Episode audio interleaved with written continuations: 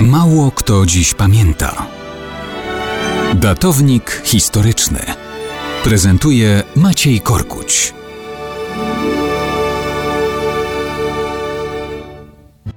Mało kto dziś pamięta, że 10 grudnia 1474 roku był ostatnim pełnym dniem życia króla Kastylii i Leonu Henryka IV Bezsilnego. Ten przydomek w języku polskim jest dosyć przyzwoity. Po hiszpańsku brzmi, jakby to powiedzieć, nieco bardziej wyraziście. Enrique el Impotente. Miał 15 lat, kiedy ożenił się z córką króla Aragonii i Nawary Jana II. Od dziecka chorowity i milkliwy, nigdy walkowie nie zbliżył się jednak do małżonki. Trudno więc byłoby liczyć na jakiekolwiek potomstwo. Po 13 latach papież unieważnia to małżeństwo.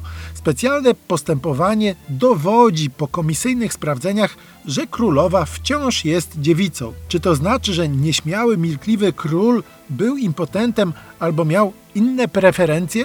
Niekoniecznie. Komisja bowiem udowodniła również niewierność małżeńską władcy. Przesłuchane w tej sprawie kobiety lekkich obyczajów z Segowi absolutnie potwierdziły jego heteronormatywność i całkiem przyzwoitą sprawność. Ale plotki na jego temat ciągnęły się za nim w dalszym ciągu. Nie zmienił tego nowy ożenek władcy z Joanną Portugalską, córką króla Edwarda I. Wrogich języków nie uciszył nawet fakt, że para królewska doczekała się córki, Joanny. Tę i tak zaczęto nazywać Juana la Veltraneja, rozpowszechniając w ten sposób wersję, że była dzieckiem z nieprawego łoża, córką królewskiego doradcy Veltrana de la Cueva. Królestwo ogarnia anarchia. Część możnych buntuje się przeciw Henrykowi, ogłaszając jego detronizację i osadzając na tronie jego przyrodniego brata Alfonsa. Rozpoczyna się wojna domowa. Nie przerwała jej śmierć Alfonsa. Próbowano ogłosić królową